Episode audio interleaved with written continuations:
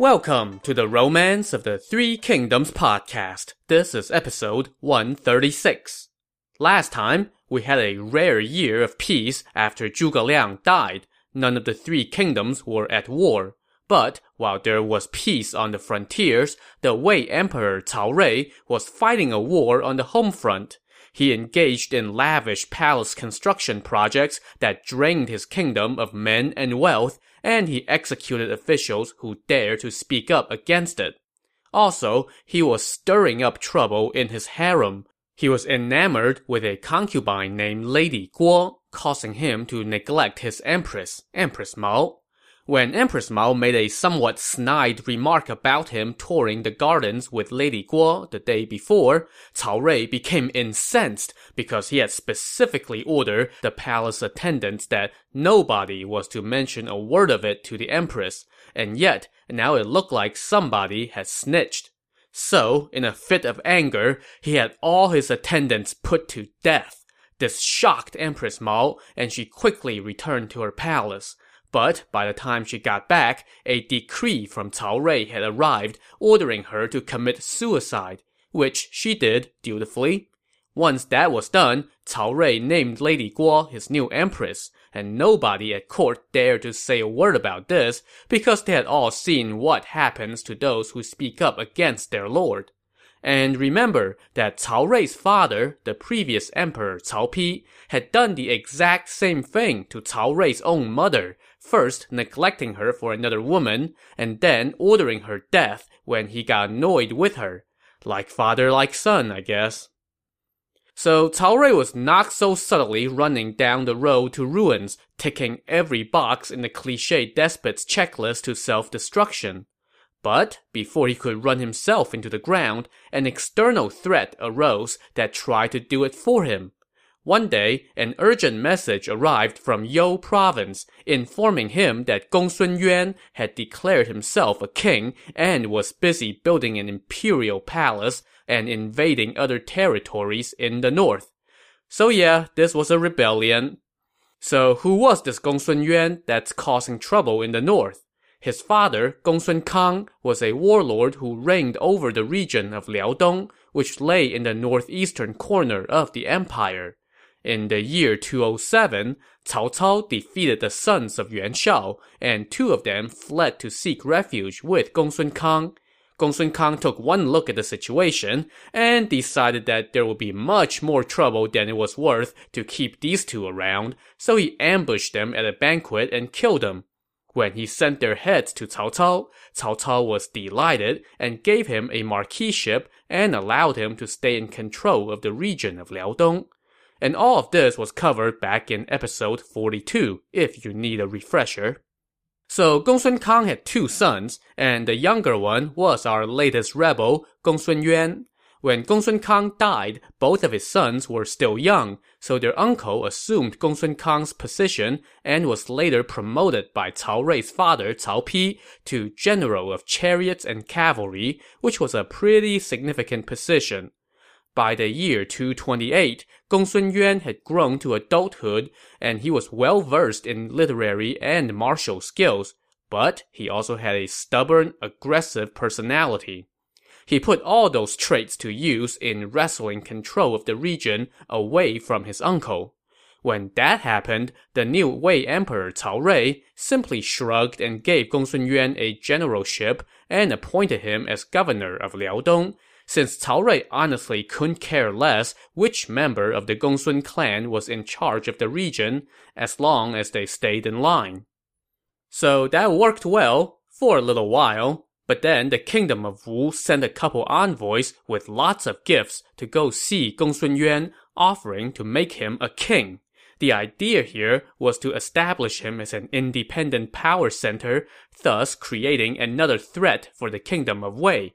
But Gongsun Yuan didn't feel like becoming an enemy of Wei, so he had the two envoys executed and sent their heads to Cao Rui.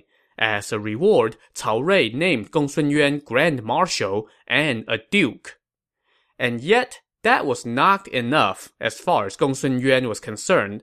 Now, I'm not sure what exactly he was angling for, but whatever it was, Cao Rui did not offer it, so Gongsun Yuan became disgruntled and started talking with his staff about declaring himself, what else, a king. When he floated this idea to his staff, however, one officer spoke up and said, The Heartlands have appointed you as a duke. That is no small rank. If you rebel, you would be in the wrong. Besides, Sima Yi is adept at war. Not even Zhuge Liang could best him, much less your lordship. I'm sorry, but you chose your words poorly. Gongsun Yuan flew into a rage and wanted to have this officer executed, but another staffer spoke up and said, His words are quite right. As Confucius said, when a kingdom is nearing its demise, demons will appear. Recently, our state has seen many strange things. There was a dog wearing a Taoist headdress and clad in red walking on a roof. Also, a man in a village to the south of the city was cooking rice when inexplicably they found a young child steamed to death inside the rice pot. What's more, in the north market of another city, a hole suddenly appeared in the ground. From this hole came a piece of flesh. It was several spans around. It had facial features but no limbs. It could not be harmed by weapons, and nobody knows what it was. A diviner said, A shape not completed, a mouth that is mute. This means the ruling house will fall. With those three bad omens, your lordship should avoid evil and reckless actions. First of all, yeesh, I don't know about you guys, but I'm totally creeped out by those omens. No matter how many times I read this part of the novel, it still sends a slight shiver down my spine. And second, oh yeah, Gongsun Yuan was having none of this. He promptly had both naysayers beheaded in public, and then mobilized 150,000 men to march on the heartlands. When word of his rebellion reached the Wei capital, Cao Rui immediately summoned Sima Yi to discuss how to respond. Your servant has 40,000 troops under his command, Sima Yi said. That is more than enough to defeat the rebels. But you will have a long journey and few troops, Cao Rui said. It might be difficult to reclaim the territory. It's not about the size of the army, but how you use it, Sima Yi countered. With your highness's blessing, I will capture Gongsun Yuan and present him to you. How do you think Gongsun Yuan will react? His best move is to abandon his base at the city of Xiangping and flee. The next best plan is to defend the region of Liaodong against my army. But if he stays inside the city of Xiangping and tries to hold out, that would be the worst plan, and he would be mine for sure. And how long would your campaign require? It's a journey of more than 1,300 miles, Sima Yi answered. It will take a hundred days to get there, a hundred days to lay siege, a hundred days for the return trip, plus 60 days of rest so about a year should do it. But what if the other kingdoms encroach while you're gone? I have already laid down plans for defense. There is no need for your highness to be concerned. Satisfied that everything was taken care of, Cao Rui ordered Sima Yi to go put down Gongsun Yuan. Sima Yi appointed an officer named Hu Zun to be his vanguard and sent him on ahead to set up camp in the renegade region of Liaodong. Word of this soon reached Gongsun Yuan. He sent his top commander and vanguard general to lead 80,000 men to stage a defense at the city of Liaosui. They dug a deep moat around the city and set up a thick barrier of brambles and sharp stakes. When Hu Zun sent word of this to Sima Yi, Sima Yi smiled and said, That rebel refuses to fight me because he is trying to exhaust my army.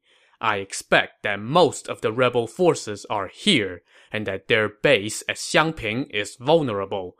Let's give up this position and make straight for Xiangping. The rebel forces will no doubt redeploy to try to stop us. We will attack them en route and victory will be ours. Meanwhile, the two officers leading Gongsun Yuan's army at Liaosui were planning to do exactly what Sima Yi had suspected. They figured that the Wei army, being so far from home, would have trouble resupplying, so they were just going to stay on the defensive and wait until the enemy runs out of food and retreats, and then they would attack. I mean, that was pretty much Sima Yi's whole playbook against Zhuge Liang, and look, he held out for so long that Zhuge Liang died in his own camp, so you know it's a good strategy. But just then, word came that the Wei army had ditched its camp and was now headed south. The two officers immediately recognized that the enemy was going to attack their base at Xiangping, and they immediately moved their forces to go relieve the siege. As they approached the banks of the Liao River, they were greeted with the sound of an explosive, followed by drums and roars as two battalions of Wei soldiers stormed out, led by the generals Xiahou Ba and Xiahou Wei. The Liaodong forces turned and fled. They kept running until they ran into their lord Gongsun Yuan, who was leading his army toward Xiangping as well. So now they combined their forces and turned to take on the Wei army. But this turned out to be a really bad idea. Gongsun Yuan's top commander was quickly cut down by Xiahou Ba, and the troops fell into disarray. Gongsun Yuan and his defeated army scampered into the city of Xiangping and shut the gates behind them. The Wei army surrounded the city. So Sima Yi now had Gongsun Yuan right where he wanted, and Sima Yi just had to wait him out. But the wait was proving to be the hardest part.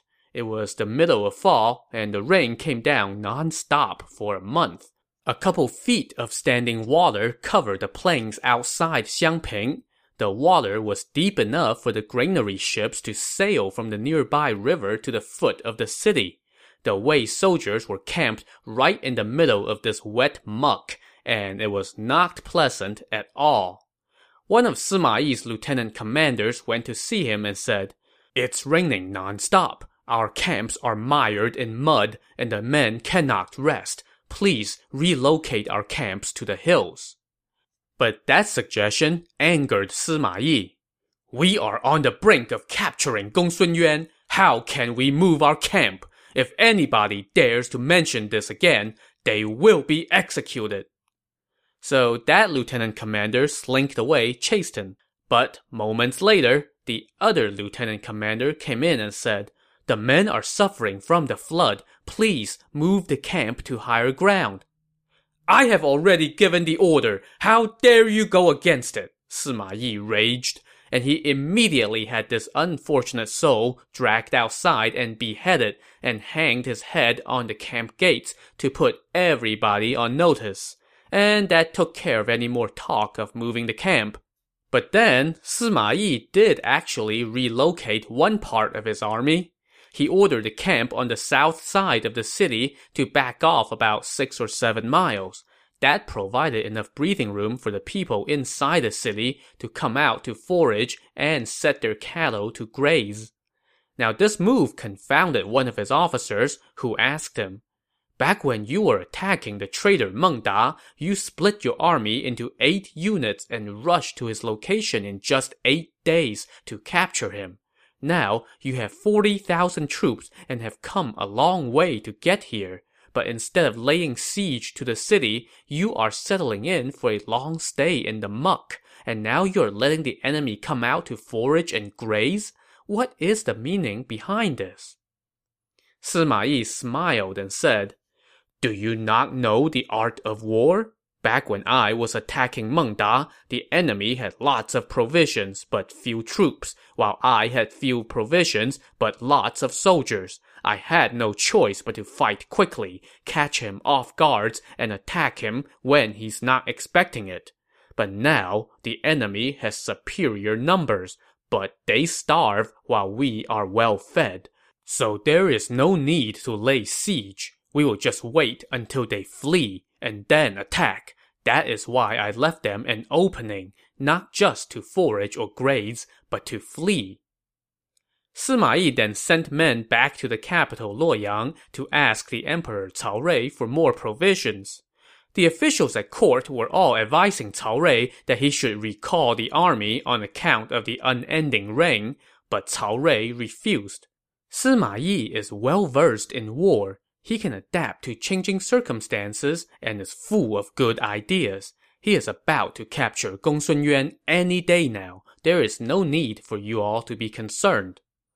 So Cao Rui ignored his courtiers and sent more provisions to the front. A few more days passed, and the rain stopped and the skies cleared. One night, Sima Yi was outside studying the heavens when he saw a big meteor the size of a ladle crashing down to the southeast of Xiangping. The sight of this alarmed all the soldiers, but Sima Yi was delighted. He told his officers, Five days from now, we will slay Gongsun Yuan where that meteor crashed. Tomorrow, throw everything you have at the city. So the next day, the siege began on four sides and kept up morning, day, and night. Dirt mounds were built, tunnels were dug, siege towers were erected, and the city was showered with arrows. Inside the city, Gongsun Yuan not only had to deal with the siege, but also with starvation. By now, his troops were reduced to slaughtering cattle for food. Everybody was disgruntled and in no mood for a fight to the end. Instead, a lot of folks were entertaining the idea of killing Gongsun Yuan and offering his head and the city to Sima Yi. When he found out about this, Gongsun Yuan was understandably worried, so he now started entertaining thoughts of surrender. He sent two of his staffers to the Wei camp to discuss terms. They were lowered from the city walls via a basket on a rope, and then they went to tell Sima Yi, Grand Commandant, please fall back a few miles, and our lord will come to surrender. But Sima Yi flew into a rage. Why did he not come himself? This is outrageous! So Sima Yi ordered the guards to take the two envoys outside and cut off their heads. He then told the envoys' attendants to bring those heads back to Gongsun Yuan. Uh, okay, so now what? Gongsun Yuan wasn't quite ready to give up on giving up, so he sent another staffer to Sima Yi's camp to discuss terms. Sima Yi assembled his officers and summoned this guy. Now, this envoy was quite mindful of the fate of his predecessors, so he entered on his knees and said, Grand Commandant, we pray that we may appease your majestic anger. My lord will send his heir apparent to you as hostage, and then my lord will have himself bound and come to offer his surrender. And yet, Sima Yi remained unmoved. There are five inevitables in war, he said. If you can fight, then fight. If you cannot fight, then defend. If you cannot defend, then flee. If you cannot flee, then surrender. If you cannot surrender, then die. What is all this with sending his son as a hostage? Well, at least this time, Sima Yi let the envoy keep his head. The envoy returned and told Gongsun Yuan that Sima Yi said no dice. So Gongsun Yuan decided to make a run for it with his son. That night, around nine o'clock, the two of them secretly rounded up a thousand men, flung open the south gate, and fled toward the southeast. They met no resistance, or at least for the first few miles. Pretty soon, though, they were greeted with the sound of an explosive, the pounding of drums, and the blaring of horns. A detachment of troops blocked their way, and it was led by Sima Yi and his two sons, shouting, Stop, rebels! Gongsun Yuan quickly turned and tried to flee, but more Wei forces appeared from behind and surrounded him and his troops. Trapped, Gongsun Yuan and his son dismounted and surrendered. Sima Yi, seated in his saddle, told his officers, A couple nights ago, I saw a meteor crash here, and now we have fulfilled the omen. Grand Commandant, your plans are truly divine, his men replied. And Sima Yi did not mess around. He immediately had Gongsun Yuan and his son executed, and the two of them were beheaded facing each other. Sima Yi now went to take the city, but by the time he got there, his vanguard had already entered the city, and the residents lined the streets on their knees with incense to welcome the army. Which is what you do when you don't want to get slaughtered by the soldiers who just sacked your town. Once inside the city, Sima Yi had Gongsun Yuan's entire clan exterminated, along with the officials who joined him in his uprising. That produced a headcount of about 70, and then Sima Yi posted announcements telling the people of the city that all was well and that there was nothing to worry about, except for, you know, all those heads now hanging around. Sima Yi also built graves for the two officials that Gongsun Yuan had executed for advising against his uprising. Sima Yi then opened up the city's storehouses and distributed their contents to his troops before heading back to Luoyang. And this was in the year 238, four years after Zhuge Liang's death. So yes, we are moving along briskly. Another year passed, and the Reaper came calling for the Wei Emperor Cao Rui. One night, while he was in his palace, a cold wind suddenly swept through his chambers, blowing out all the candles. In the darkness, he suddenly saw a few dozen people approaching him and demanding their lives back. When they got closer, he saw that it was the ghosts of Empress Mao, whom he had ordered to commit suicide at the beginning of this episode, and of the attendants that he had executed in a fit of anger. After this harrowing encounter, Cao Rui fell ill, and he did not get any better. Pretty soon, he was on his deathbed, making arrangements for succession. He put a couple veteran court officials in charge of the central council to oversee everything. He then asked one of his half-brothers to serve as regent to his heir apparent. But this half-brother declined, saying that he wasn't comfortable taking on such an important responsibility. So Cao Rui now turned to the two court officials who were in charge of everything and asked them who else would be up to the task. Now, both of these officials had long received the favor of the former supreme commander Cao Zhen. And Cao Zhen, if you remember, was in charge of the Wei army, but he was so inept that he was repeatedly defeated by Zhuge Liang and shown up by Sima Yi before dying after one last round of mockery by Zhuge Liang. But while he was alive, he had treated these two officials well, so they now told the emperor that Cao Zhen's son, Cao Shuang, was the only man for the job of regent. This Cao Shuang was a familiar face around the palace growing up, and Cao Rui appreciated his caution and diligence, so he now consented to the recommendation.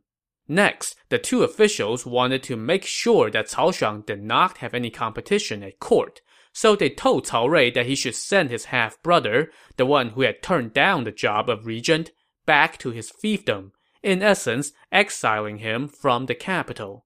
Cao Rui also consented to this, so the two officials relayed his decree to his half-brother that he was to leave at once for his fiefdom and was not allowed to return to the capital unless he was summoned. This half-brother went away in tears. But dude, you had your chance and you turned it down, so blame yourself. Meanwhile, Cao Zhen's son Cao Shuang assumed his post as regent and took over control of the court. Cao Rui's condition continued to deteriorate after that, so soon he sent an urgent dispatch to summon Sima Yi to court. Sima Yi immediately went to Xuchang, where Cao Rui was laid up in bed.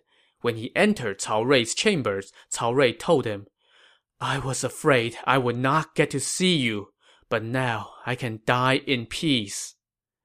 Prostrating with his head touching the floor, Sima Yi replied, when I found out that your highness was not well, I wish I could grow wings so I could fly here. It is my great fortune to get to see your majestic countenance today.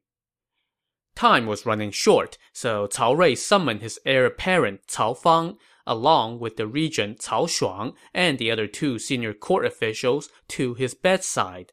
There, Cao Rui took Sima Yi's hand and said, when Liu Bei was on his deathbed in the city of Baidi, he entrusted his young son Liu Shan to the care of Zhuge Liang. Because of that, Zhuge Liang devoted the rest of his life faithfully serving his young liege.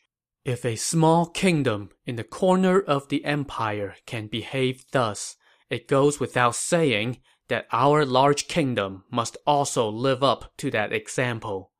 My son Cao Fang is only eight years old, too young to govern, but fortunately he will have you, Grand Commandant, as well as my kinsmen and veteran officials.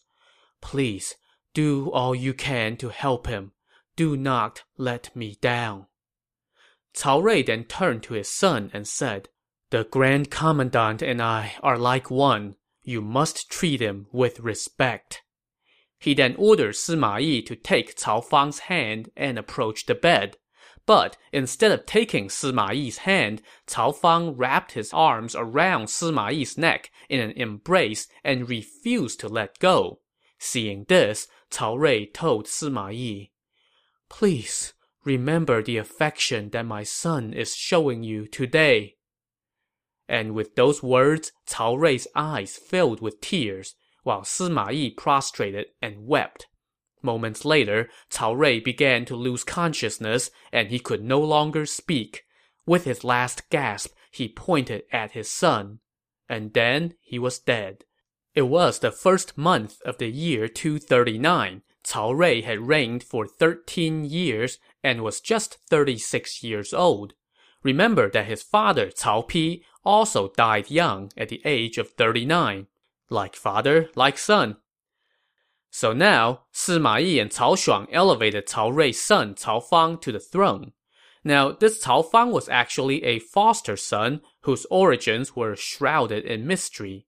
According to historical records, there's some suggestion that he was actually the son of one of Cao Rui's cousins, but nobody really knows. In any case, with an eight-year-old on the throne, Cao Shuang and Sima Yi now stepped into positions of great importance as they oversaw affairs at court. Cao Shuang was much younger than Sima Yi. Remember that his father was of Sima Yi's generation. Cao Shuang showed great deference to Sima Yi, informing him before all major decisions. But then one day, one of Cao Shuang's confidants, a man named He Yan, told him, Hey, maybe you shouldn't be sharing your authority with Sima Yi quite so willingly. My lord, He Yan said, you must not entrust your great power to others, or there will be trouble. But our previous emperor entrusted both Commandant Sima and me with his heir. How can I bear to go against his dying wish? Cao Shuang said. He Yan now reminded Cao Shuang, Back when your father and Sima Yi were fighting against the Riverlands, Sima Yi humiliated him time and again and caused his death. How can you not be aware of that? Cao Shuang was like, Hey, that's right. This guy did make an ass out of dad. So he now began scheming with other officials. The idea that they came up with was to promote Sima Yi. Wait, what? Well, you'll see. So Cao Shuang went to see the young emperor Cao Fang and said, Sima Yi has rendered tremendous service and deserves to be promoted to imperial guardian. Cao Fang consented, so Sima Yi got promoted. But hey, guess what? the Imperial Guardian doesn't command any armed forces. So now, all the military power rested with Cao Shuang, and he put three of his younger brothers in key positions, and each was put in charge of 3,000 imperial guards and given permission to enter the imperial quarters at will. Cao Shuang also put five of his confidants, including He Yan, in key positions and consulted them all the time. As a result, the ranks of Cao Shuang's followers swelled by the day. And how did Sima Yi react to all this? To find out, tune in to the next episode of the Romance of the Three Kingdoms podcast. Thanks for listening.